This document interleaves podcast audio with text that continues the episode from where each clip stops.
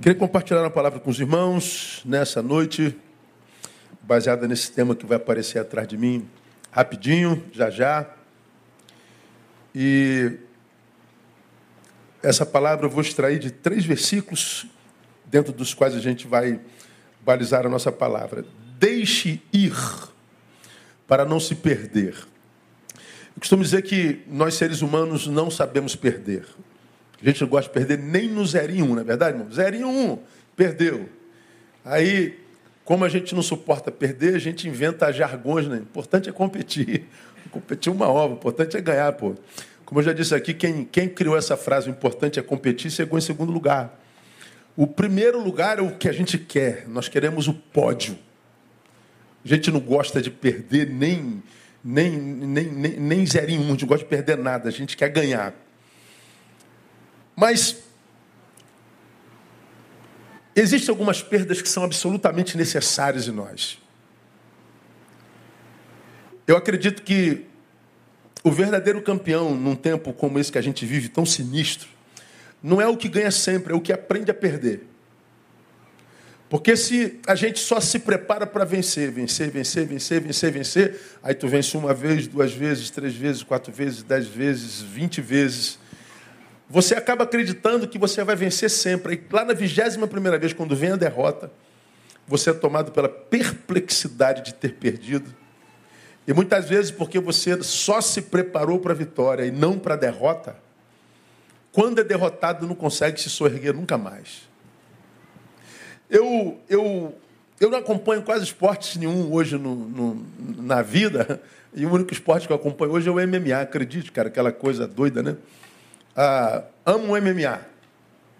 E a gente que, que, que, acompanha os lutadores e aquela coisa toda, eu e você poderíamos citar alguns nomes de alguns lutadores que foram campeões, foram invictos até a décima vitória, disputaram o cinturão e ganhou o cinturão, e a alegria maior, mas sair, é, foi defender o seu título e perdeu.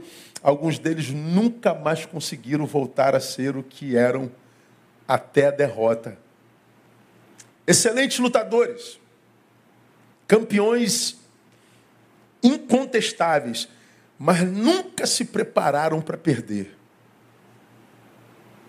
Porque a gente acha que perder é sinônimo de derrota. Mas, pastor, não é não? Depende, pode ser estratégico.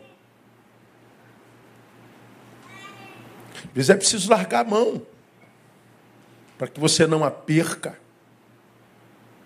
Você vai precisar mais do que você largou ou da mão que abriu para deixar ir? Como dizia a vovó, vão-se os dedos, vão-se os anéis, ficam os dedos. Então, levou o meu anel, preservei minha vida, preservei meu dedo. Opa, santa perda. Então, é, na vida, eu acredito que ganha quem sabe perder. Nós vivemos num tempo onde as nossas relações são quase que todas elas tóxicas, fazem mal. Prego aqui há tanto tempo falando sobre relacionamentos, sobre humanidades, e a solidão sempre foi para nós um mal, nós não nascemos para viver sozinhos. Não é bom que o homem esteja só, você já é doutor nisso. E a gente luta contra a solidão desde que a gente vem para esse mundo. Mas hoje, por incrível que pareça, muitas vezes nós temos que optar pela solidão para que a gente não morra, para que a gente não se perca, para que a gente não adoeça de forma crônica e incurável. Hoje a solidão é quase um remédio para esse tempo tão beligerante e polarizado que a gente vive. E aí, como eu ouvi mais uma vez nesses dias, uma pessoa que chega para mim e diz assim, pastor, minhas amizades acabaram com a minha vida. Quase que eu dou o tema desse sermão: amizades, presente do diabo. tá rindo, mano? Depende da amizade. Não é? Depende da amizade. Eu já falei aqui que as amizades, elas, dependendo das que nós escolhemos, têm se mostrado das mais eficazes ferramentas para desconstruir a obra de Deus na vida de um discípulo. Eu falei sobre isso quando preguei lá sobre lá em Provérbios é, citando Salomão. Quem anda com sábio será sábio, mas o companheiro dos tolos sofrerá o dano. Se você anda com sábio, você se torna sábio. Se você anda com tolo, se torna tolo, vai sofrer o dano. Salomão antecede a psicologia social que diz que nós somos produtos do, do meio. Salomão, a palavra antecede a vovó que dizia que quem se mistura com porcos, farelo come. É a mesma coisa. Salomão antecede o Neil que diz que nós somos o resultado dos nossos encontros. Sou como sou porque me relaciono com quem me relaciono. Estou como estou porque me relaciono com quem me relaciono. Nós somos o resultado dos nossos encontros. Então, dependendo do que nós queremos ser e aonde queremos ir e estar, nós vamos ter que aprender a deixar algumas pessoas irem na nossa vida. E se a gente não aprender a deixar ir, quem se perde da gente é a gente. Para não ficar muito psicológico nem filosófico, eu vou ler a Bíblia, Gálatas capítulo 5, verso 9 onde Paulo escreve às igrejas da Galácia dizendo: Não sabeis que um pouco de fermento leveda toda a massa? Paulo está dizendo: você pode ter uma massa enorme, bota um pouquinho de levedo, de, de, de fermento, o fermento é, leveda a massa toda, influencia a massa toda. Ou seja, é, não importa o tamanho da, da, da massa, botou fermento, ele influencia. Nós lemos 2 Tessalonicenses capítulo 3, versículo 6, onde Paulo, dizendo à igreja da Galácia, diz assim: Mandamos-vos, irmãos, é uma ordem, é um imperativo, é quase um mandamento, mandamos-vos, irmãos, em nome do Senhor Jesus, ele está fazendo um apelo veemente em nome de Jesus. E que, que coisa tão importante é essa, Paulo, que você está mandando? É que vos aparteis de todo irmão que anda desordenadamente e não segundo a tradição que de nós recebestes. Irmãos, essa palavra para mim é muito forte, porque quando eu a leio, eu me lembro do ministério do Espírito Santo no meio do povo de Deus. Qual é o ministério do Espírito Santo no meio de nós, irmãos? Produzir o quê? Comunhão. E o que, que Paulo está falando aqui para eu fazer com relação àquele meu irmão que não anda, que anda desordenadamente, não segundo a tradição que nós recebemos. Aparta-te dele, Neil. Mas Paulo, a Bíblia não diz que o Espírito Santo veio produzir comunhão? E você está me mandando me afastar do meu irmão? Parece uma, uma incongruência bíblica. Mas não é não. Porque existem comunhões e comunhões. Você vai se lembrar do que eu ministrei aqui bem pouco tempo atrás. Depois do dilúvio, Deus salva uma família. Multiplicai-vos e enchei a terra, de novo. 300 anos passam, essa, essa, esse povo se multiplica. E eles estão caminhando pela terra, eles chegam em Babilônia, águas frescas, terra boa, conforto, e alguém tem uma excelente ideia: vamos construir uma torre cujo cume toque no céu, para que nós não nos dispersemos e façamos-nos um nome. A proposta desse povo era: vamos fazer uma torre tão grande, mas tão grande, para que a gente não se separe, para que a gente não se perca, para que nós não nos afastemos a ponto de nos perdermos vai ser tão grande que não importa onde você vá, você vai olhar a torre e vai voltar para cá. Nós vamos ficar juntinhos. A proposta na Torre de Babel era comunhão. Comunhão, teoricamente, obra do Espírito Santo. Mas aí diz que Deus ouviu isso, viu isso como uma abominação ele desceu à terra, dividiu a língua dos homens e os separou em tribos segundo as suas próprias línguas. Ora, quem é que tem o ministério de matar, roubar e destruir? É o ladrão, é o diabo. Agora, quem foi que desceu e acabou com um plano de comunhão? Quem foi que dividiu o povo que pensava em estar junto em torno da, da torre? Quem foi que matou o projeto daquela gente? Foi Deus.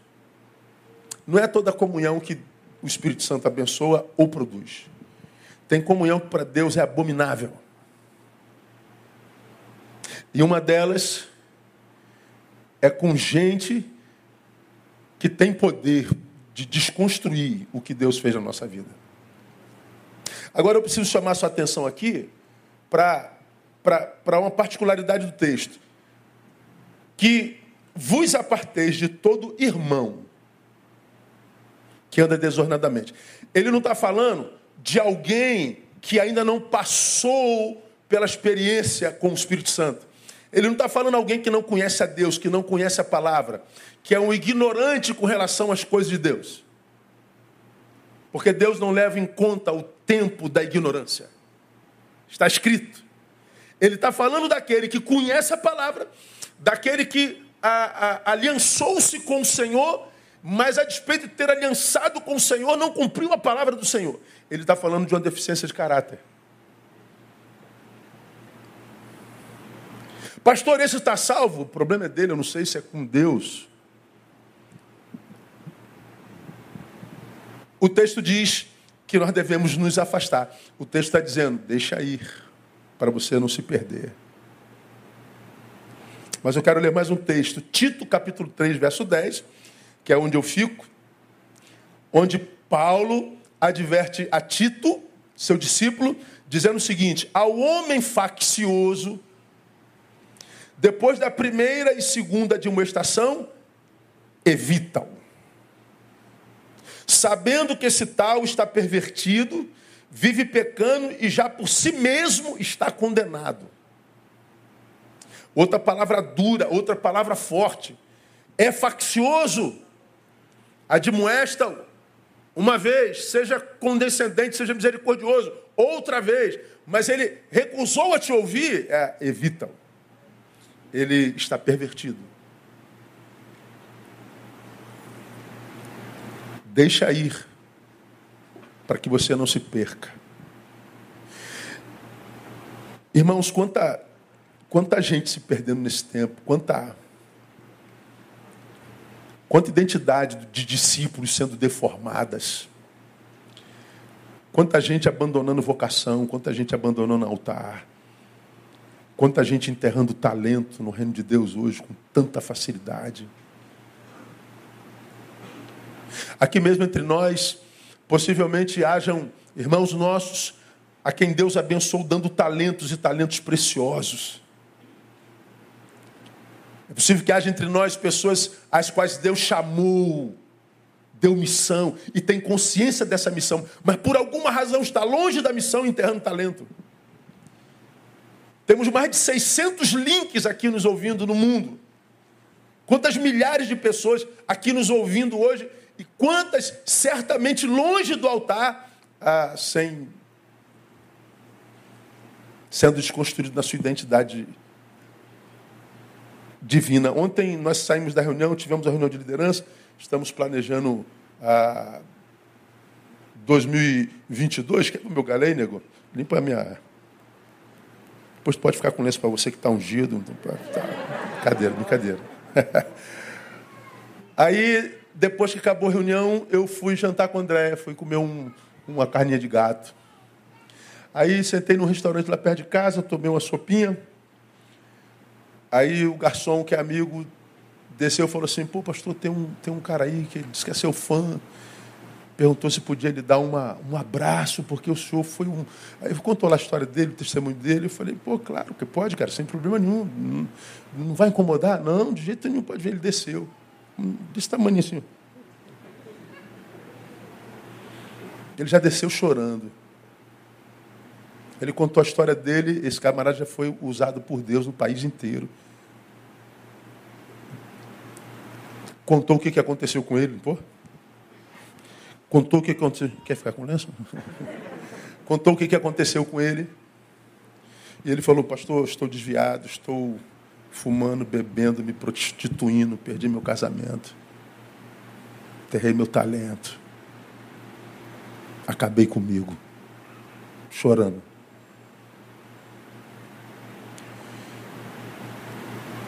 Mas se você tem consciência disso, você não está acabado, filho. A consciência do que você está fazendo está aqui. Então você ainda está sendo soprado pelo Espírito Santo de Deus. Você ainda tem consciência da tua identidade. Você não acabou, você está se acabando, você está em processo, mas ainda há Deus dentro de você, a gente sente fácil. Chorava. Conversei com ele um tempo, ministrei na vida dele no meio do restaurante. Quando ele foi embora, o outro garçom, o Mateus, falou assim: Pastor, esse cara aí é, o, é aquele cara. Aí falou o nome dele, que ele era famoso com o nome ele é desse pentecostal, xiitão que tem aí. Era um, um cara do, do reteté, do fogo, conhecido no meio deles. Ele é o tal do. É ele. Pô, esse cara me abençoou demais na minha conversão, pastor. Falei, Moisés, pelo, Mateus, pelo amor de Deus, vem cá, fale isso por ele aqui agora. Aí fomos lá fora, tro, tro, tro, trouxemos o cara de. Aqui, escuta o testemunho desse garçom aqui. Pô, aí o Mateus começou a falar, cara, você foi você, você, serviu na minha salvação, cara, você foi usado por Deus, todo arrepiado, você foi usado por Deus. Rapaz, o homem, o homem vai se afogar na lágrima dele. Aí eu falei assim, cara, onde é que Deus vai te buscar, hein, brother? Dentro do restaurante, você jogando sinuca lá em cima no mezanino com os teus amigos, tomando cerveja. Meu irmão, os dons e a vocação são irrevogáveis. São irrevogáveis. Mas alguns deixam de cumprir a vocação e a missão para qual foi criado. Você nasceu para isso. Você pode até fazer outra coisa, ganhar dinheiro, ficar famoso, bomba. Feliz? Não, porque você não nasceu para isso. Você nasceu para outra coisa. De repente, para outra coisa que não dá dinheiro, não dá fama, não dá nada. De repente, Deus te chamou só para abençoar meia dúzia de gente. E depois mais meia dúzia. E depois mais meia dúzia. Só que se Deus te chamou para isso, você não sabe onde cada um dessa meia dúzia vai parar. Mas hoje a desconstrução da identidade do discípulo é muito fácil.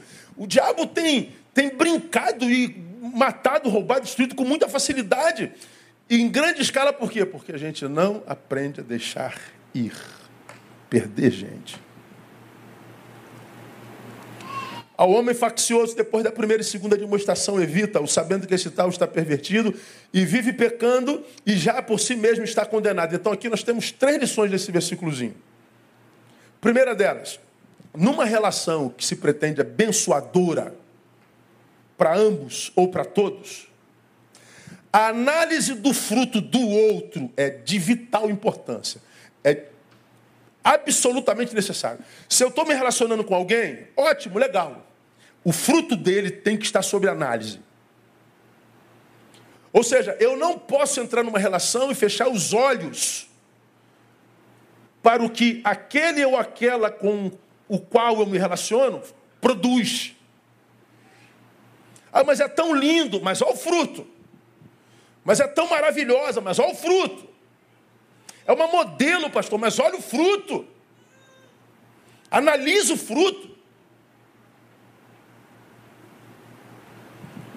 O texto diz assim: ao homem faccioso. Ora, como é que eu sei que é faccioso? Porque o fruto dele está sob análise.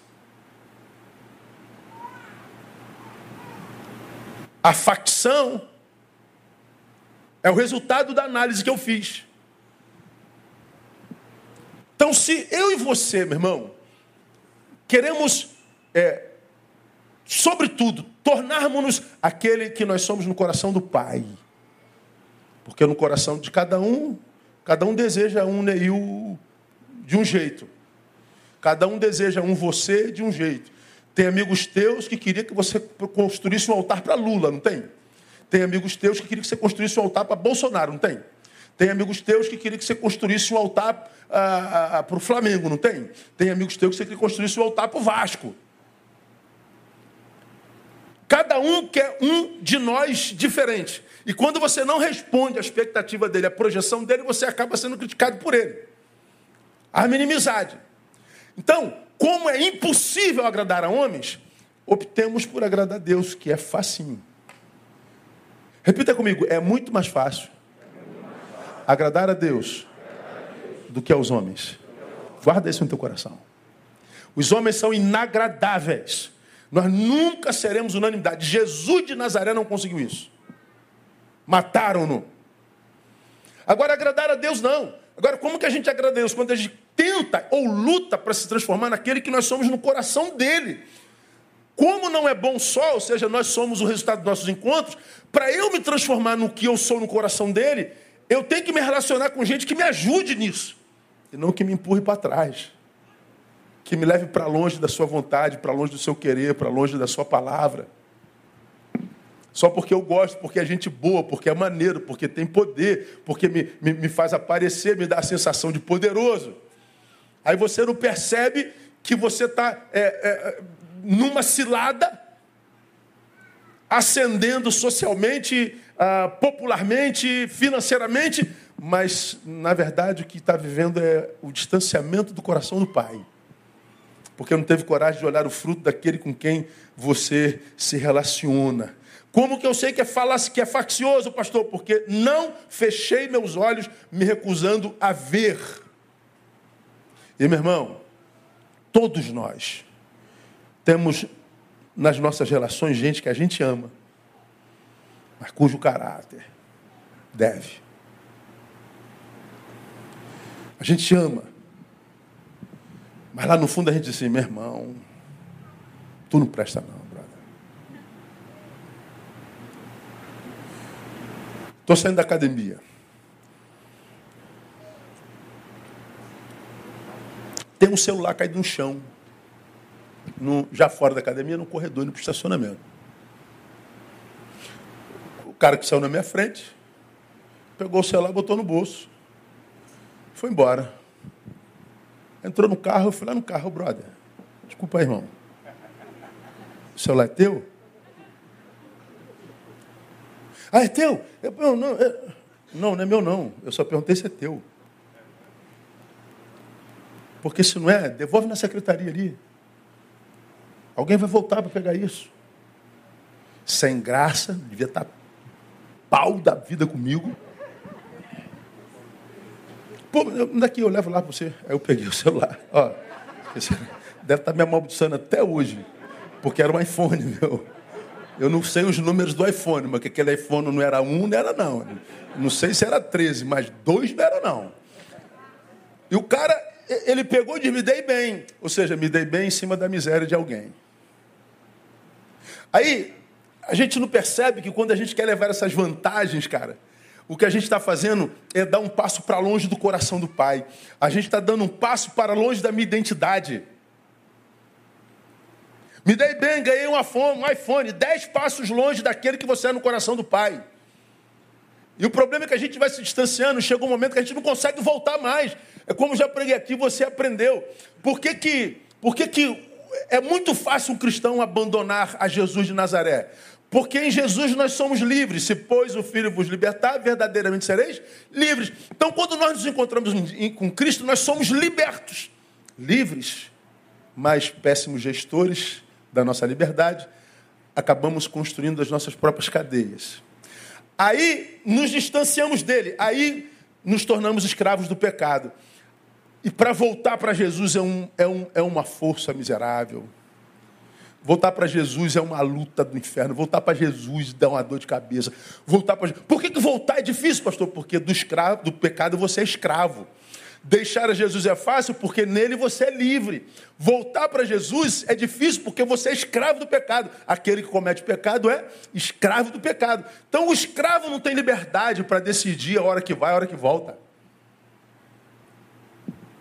Lá no pecado, você deixar Jesus, aí você vai ter que pedir a Deus para fazer nascer em você um guerreiro para lutar contra você mesmo.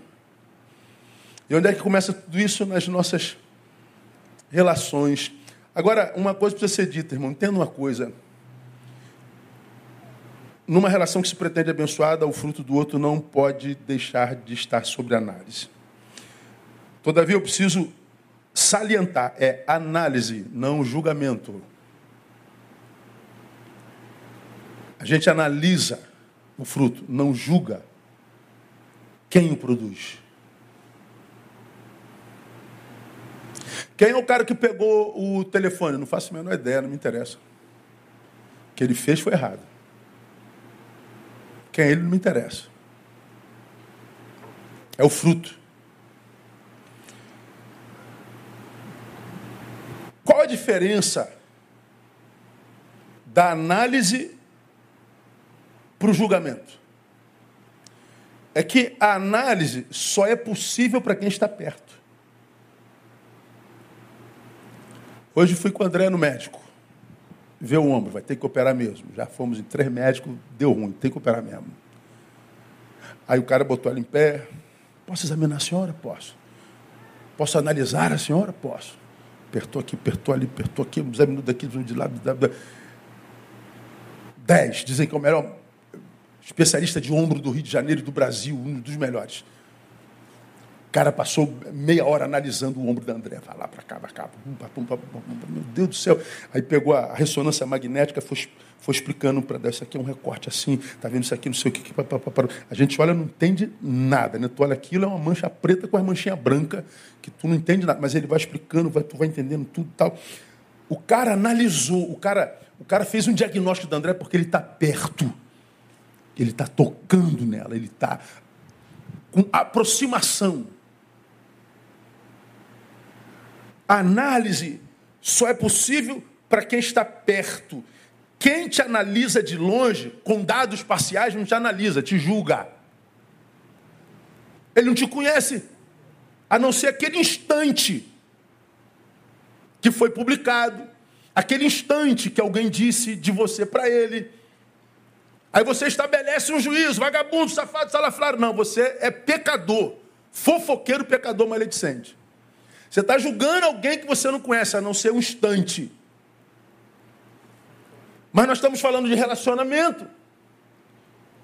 Então nós estamos teoricamente próximos, então eu tenho que analisar os frutos. Eu não sou referência quando o assunto é rede. Você sabe muito bem disso. Mas aí o cara fala assim, pô, pastor, eu queria tomar um café com o senhor. Um almoço, uma agenda, sei lá, qualquer coisa. Aí vamos imaginar que aquele dia eu tenho. Aí eu sento com o cara, o cara puxa o celular para tirar foto. Está almoçando comigo. Ele nunca mais almoça comigo. Você quer o quê? Me, me vender, me, me mostrar que está comigo? O que, que você quer? Você começa um relacionamento com, com, com um camarada, irmã. Você está aí com com, com 20 estava tudo certo, está sozinha, 25 tá, vai piorando, 30 piorou ainda mais. 35 já tem misericórdia de mim, Senhor.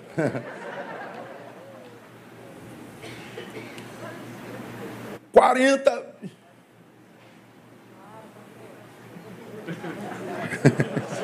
tu, vê que, tu vê que vai saindo, vai escapando.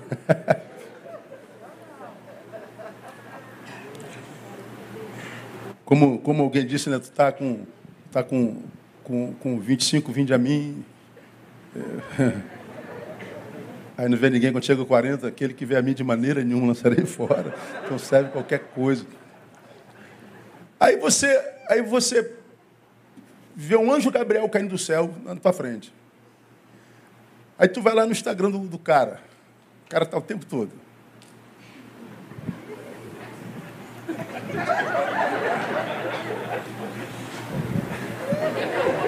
Aí tu vê, cara, quantos anos tem esse cara? 40. Refém da imagem até hoje. Refém da lacração até hoje. Irmã, vai passear com teu cachorrinho, irmã. Que é uma companhia maravilhosa. festa, alegria, irmão. Você está se relacionando com um bobo. Você está querendo a irmã, você vai lá na irmã, tem 35 publicações por dia.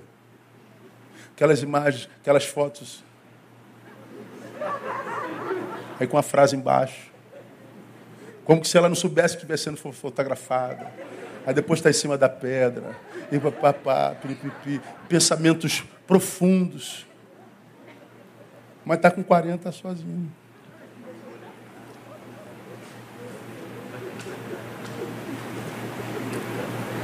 Como nós somos reféns da imagem, a gente não liga para fruto. A gente dispensa conteúdos por causa de imagem. Aí, como eu já disse para André, nos relacionando a respeito de alguém, é, tem algumas celebridades que você vê na televisão e fala assim, cara, uma deusa, um anjo Gabriel encarnado, quando abre a boca. Aí você fala assim, é, é, são valorizados como, como gado, arroba. Muita carne. Aí tá, carne se come, né? Aí depois você come a carne e faz o quê? Vai conversar sobre o quê? Não, não tem como conversar. Porque não tem conteúdo. E a gente quer um relacionamento que seja abençoador. A gente, por causa de N fatores, a gente abre mão da análise. Análise e julgamento. Hoje nós temos mais analistas ou juízes? Me digam vocês. Não existem analistas. Existem juízes. Existem aqueles que se entregam a qualquer um fácil e outros que julgam. A classe dos homens e mulheres maduros que analisam é raro. Agora, por que muitas vezes nós fechamos os olhos, irmãos, e não, não valorizamos as análises? Primeiro, por causa do medo de ficar sozinho.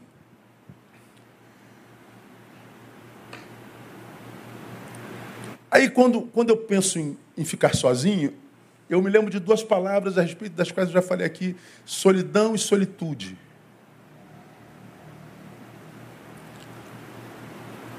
Qual a diferença entre a solidão e a solitude? É que a solidão é consequência. É uma consequência. Do que, pastor? Não sei, de uma escolha equivocada. Escolhi errado, escolhi errado, escolhi errado, escolhi errado, acabei só. Ah, eu, eu me posturei errado, eu agi errado, eu, eu dei mole, eu, não sei, é uma consequência. E a solitude, pastor, é uma decisão.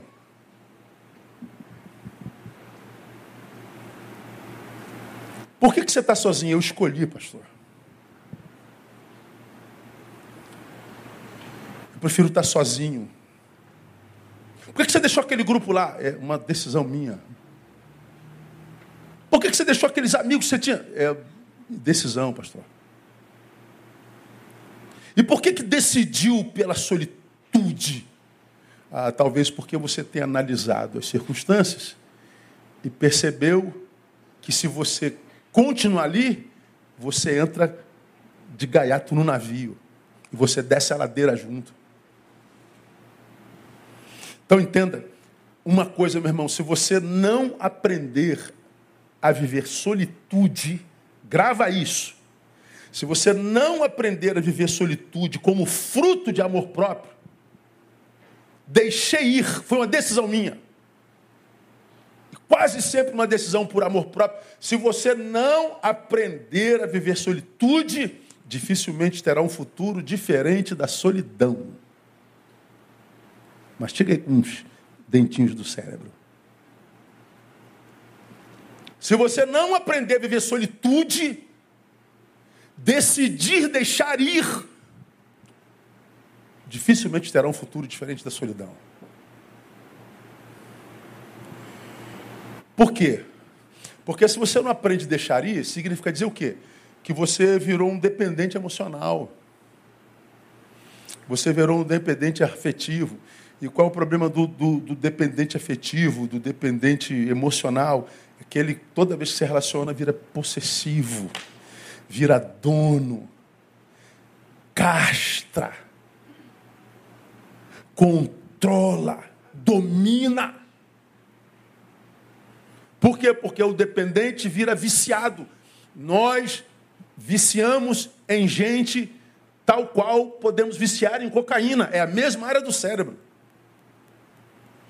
Aquela sensação que o apaixonado doente tem quando o objeto da sua paixão vai embora, a pessoa quer morrer, porque ela tem uma, uma crise de abstinência do sujeito, tem que estar junto o tempo inteiro, tem que saber onde está, tem que dominar, tem que controlar onde é que foi, porque que olhou para cá, tu, isso é o que? Vício. A ausência do objeto da paixão gera abstinência. Acaba só. Como já disse para um casal aqui na nossa igreja muitos anos atrás, eu e André chamamos a menina e falamos assim, acho que a gente tem obrigação, como seu pastor, você nasceu aqui nesse lugar, você tem uma relação profunda aqui com a comunidade. Conhecendo você e o rapaz, eu acho que não é o momento de vocês casarem. Aí, na hora, o menino falou assim: Eu também acho.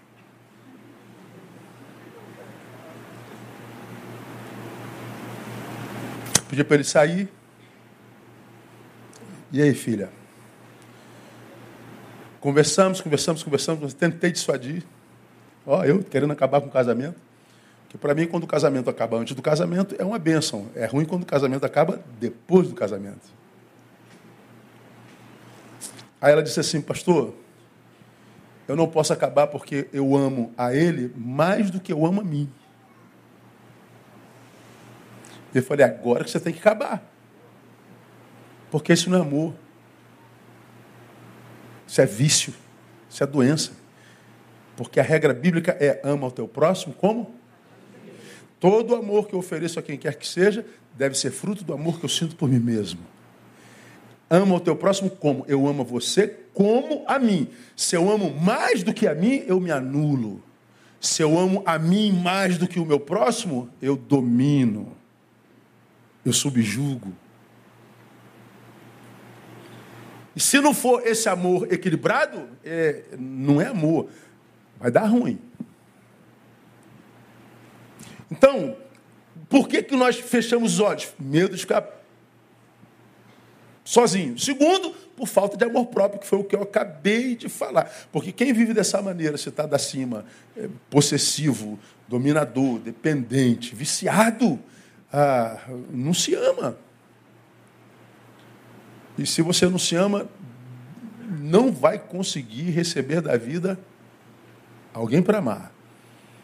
Imagine se você é Deus. Vamos imaginar que você fosse Deus. Você tivesse um filho que você ama.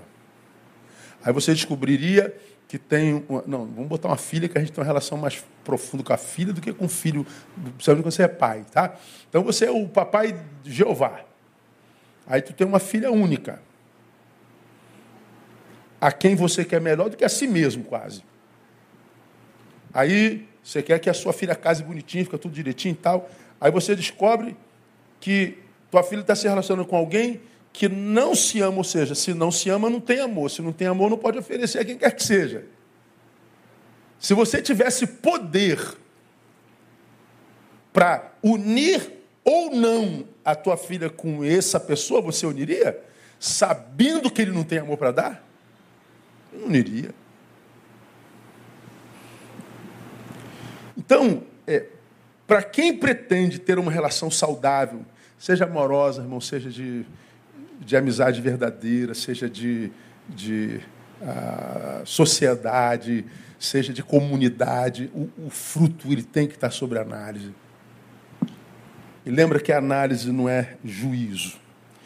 Segunda lição, se na análise, como diz o texto, houver a detecção de fraqueza, nossa primeira opção deve ser sempre: posso eu, de alguma maneira, ser remédio? Ao homem faccioso, opa, detectei uma fraqueza. Dou um chute? Não. Primeira postura, posso eu ser remédio para isso? Por isso que o texto diz, depois da primeira, depois da segunda, a demonstração. Tem que ser remédio. Dá para ser remédio? Dá, você chamou atenção uma vez, duas, resolveu o problema. Ele ouviu. Agora você chamou uma, duas, não resolveu. O remédio não é você. Ele precisa de um outro remédio. Que não é o que você é.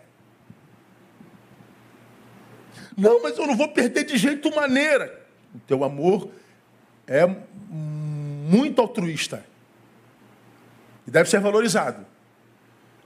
Mas como a gente tem aprendido aqui nesse texto, se não deixar ir, muitas vezes com amor e tudo a gente se perde.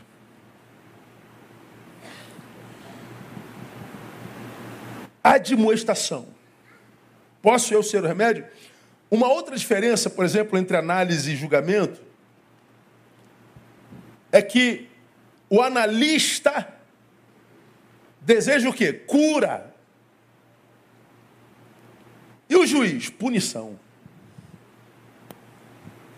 Ninguém julga o outro a fim de absolvê-lo. Quando nós falamos, fulano está julgando, quando a Bíblia diz, não julgueis para. Então, porque o juiz está sempre apontando o erro. O juiz está sempre apontando o crime. O olhar do juiz é legalista. Ele é da lei. Aí, quando a gente pensa na diferença entre, entre juiz e analista, a gente lembra de Mateus 7,5, mais uma vez, palavra do Senhor, que relacionando-se com, com, com alguns fariseus, ele diz: hipócrita, tira primeiro a trave do teu olho, e então verás bem para tirar o argueiro do olho do teu irmão, ou o cisco do olho do teu irmão.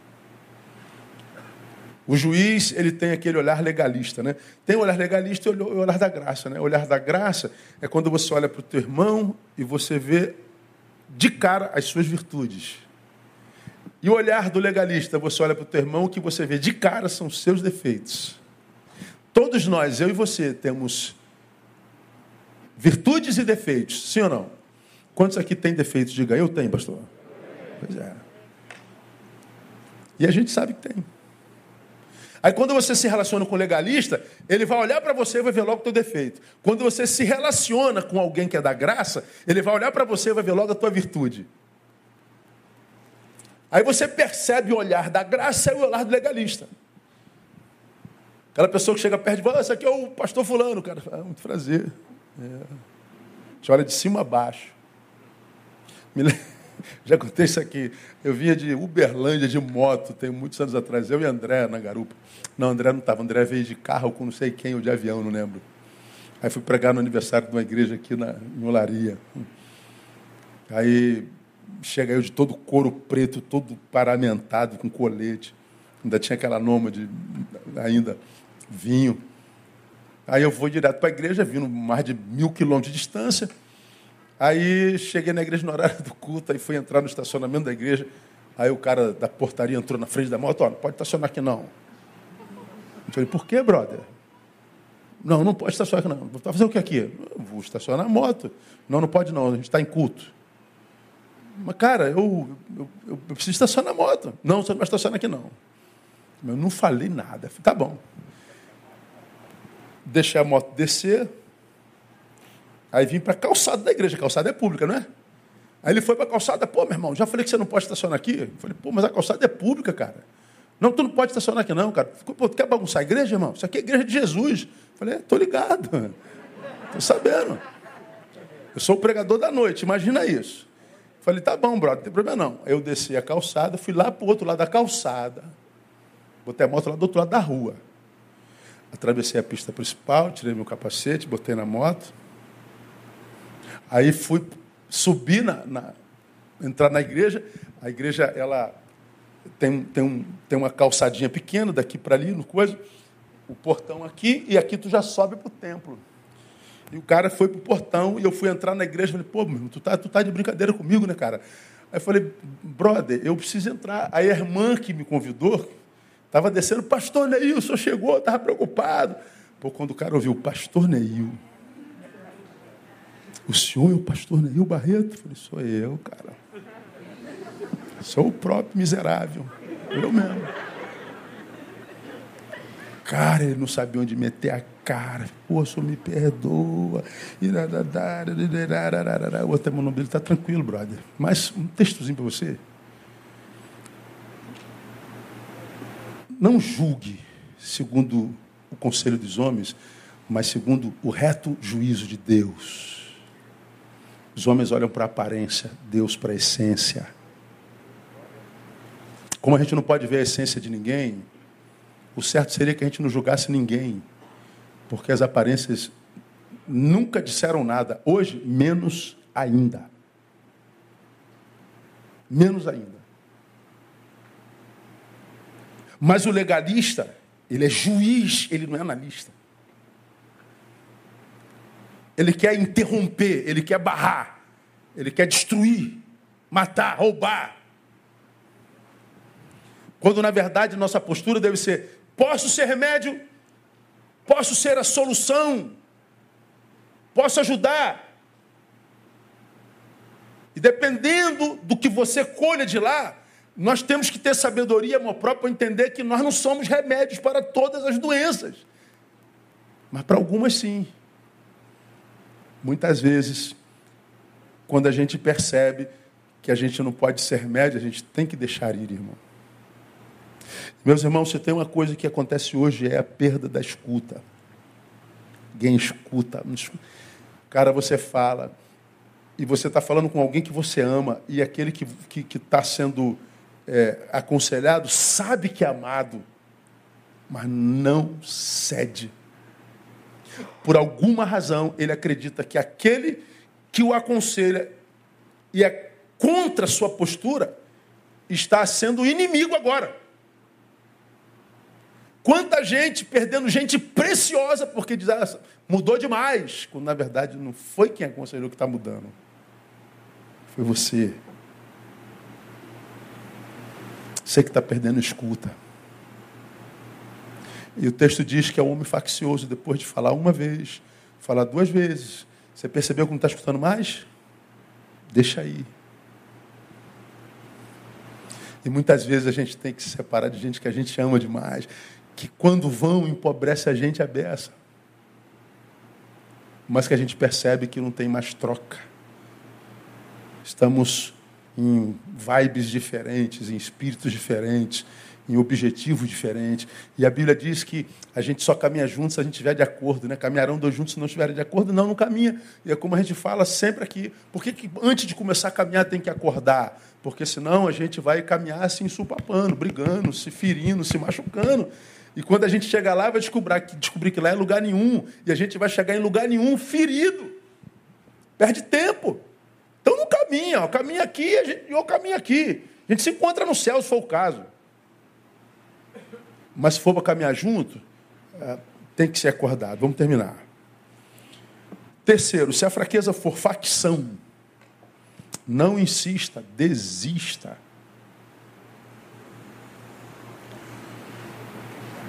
Ao homem faccioso, se o problema for facção, é quase incurável.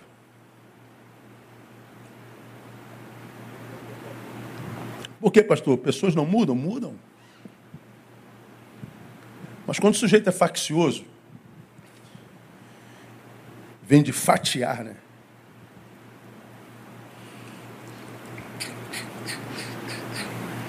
Você consegue tirar uma fatia. É, é um bolo,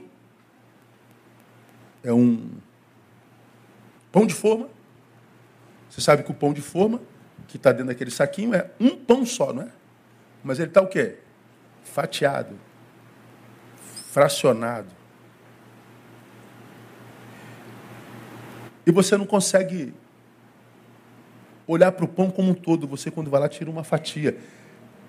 Elas estão juntas, mas é como eu costumo dizer, como que num saco de laranja, não como numa laranjada. Consegue ver a diferença? Elas estão juntas como que num saco de batata, não num purê.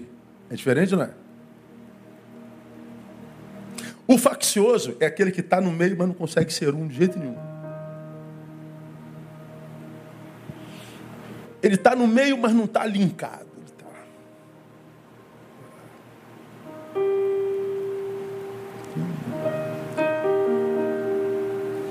Ele é capaz de deixar o lugar mais virtuoso do planeta por causa. o corpo mais lindo do planeta por causa do fato de ter uma unha que está encravada. E ele diz: Eu estou indo embora por causa da unha. Não, você está indo embora porque você é faccioso. O faccioso não é só aquele que divide, também, mas é aquele que não consegue comungar. E por que, que ele não consegue comungar? Porque a facção é, é quase que sinônimo de contenda. É o, o que vive em contenda, o que vive dividindo, onde ele passa, ele produz facção, ele divide. Aí é um texto na Bíblia que eu termino, que é Provérbios 6, de 16 a 29, que a gente vai entender por que, o faccioso é complicado. Há seis coisas que o Senhor detesta. Sim. Há sete que ele abomina. Ou a sétima ele abomina. Quais são as seis coisas que o Senhor detesta? Olhos altivos. Um. Soberbo. Língua mentirosa. Dois. Mãos que derramam sangue inocente. Três. Coração que maquina projetos iníquos. Quatro. Pés que apressam a correr para o mal. Cinco. E o seis, testemunha falsa que profere mentiras. Esses seis Deus detesta. E o sétimo que Deus abomina, qual é? O que semeia, contenda entre irmãos. É o faccioso. Deus abomina. É aquele que é o oposto do pacificador. Pô, tá sabendo daquela parada? Pois é, eu sempre disse que vai dar. O pacificador não tá sabendo da parada? Não, cara, o que, que houve? Não, mas peraí, cara. Não... Cala a boca aí, irmão. Vamos, vamos analisar o fato. A gente conhece o cara, a gente conhece a menina, não é assim não. Nada disso pode ser verdade. Antes de você apedrejar, vamos, vamos Vamos analisar mais profundamente, é o pacificador. O contendente não, ele já joga a gasolina na fogueira. Que é exatamente o modus vivendi desse tempo presente, é o modus operandi desse tempo presente. Então nós vivemos num tempo que o Senhor abomina. O faccioso é um abominável. Dificilmente tem cura. E alguns de nós são facciosos. Então, meu irmão, a, a minha oração com essa palavra é que Deus te dê graça para primeiro se autoanalisar, porque esse faccioso pode ser você. Você pode ser daqueles que acham que ninguém presta. Ninguém é muita coisa, né, irmão? Ninguém é muita gente. Você pode ser aquele que olha para um, para alguma coisa e você só vê o erro, só vê o defeito. abominação ao Senhor. Ou você conhece alguém que de quem você não quer largar, mas você vê que porque não larga, você fica ali ó, recebendo as energias, recebendo as influências, e, e, e você tenta, mas alguma coisa está te prendendo, você está querendo romper, voar, mas alguma coisa te agarra aqui, você, meu Deus do céu, por que, que não dá certo? É, tem alguma coisa te prendendo. Deixa aí para não se perder. Essa é a palavra de Deus para o nosso coração nessa noite. Quem tem ouvidos, ouça. Quem tem entendimento, entenda o que o Espírito diz à igreja. Amém, amados? Vamos aplaudir a Ele? Aleluia. Vamos ficar em pé, vamos orar?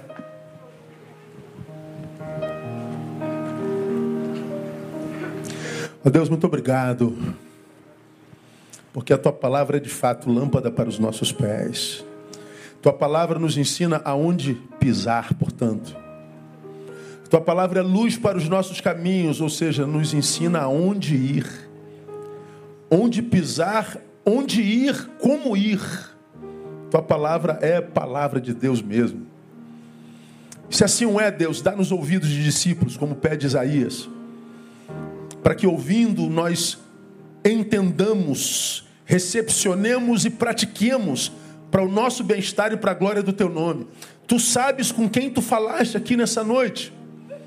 Tu sabes com quem tu querias falar, tu sabes a quem querias alcançar nessa noite, e eu te peço, alcança, Deus, que a tua palavra logre êxito nessa noite, que a tua palavra não volte vazia, que a tua palavra cure, que a tua palavra liberte, que a tua palavra salve, que a tua palavra ressignifique destinos aqui nessa noite. Que a tua palavra, Deus, produza aquilo para o que ela foi liberada ministramos a tua bênção sobre a vida da tua igreja, sobre aqueles que aqui presentes estão e aqueles milhares que estão na rede nos ouvindo, que a tua graça os alcance e que a tua palavra nos salve.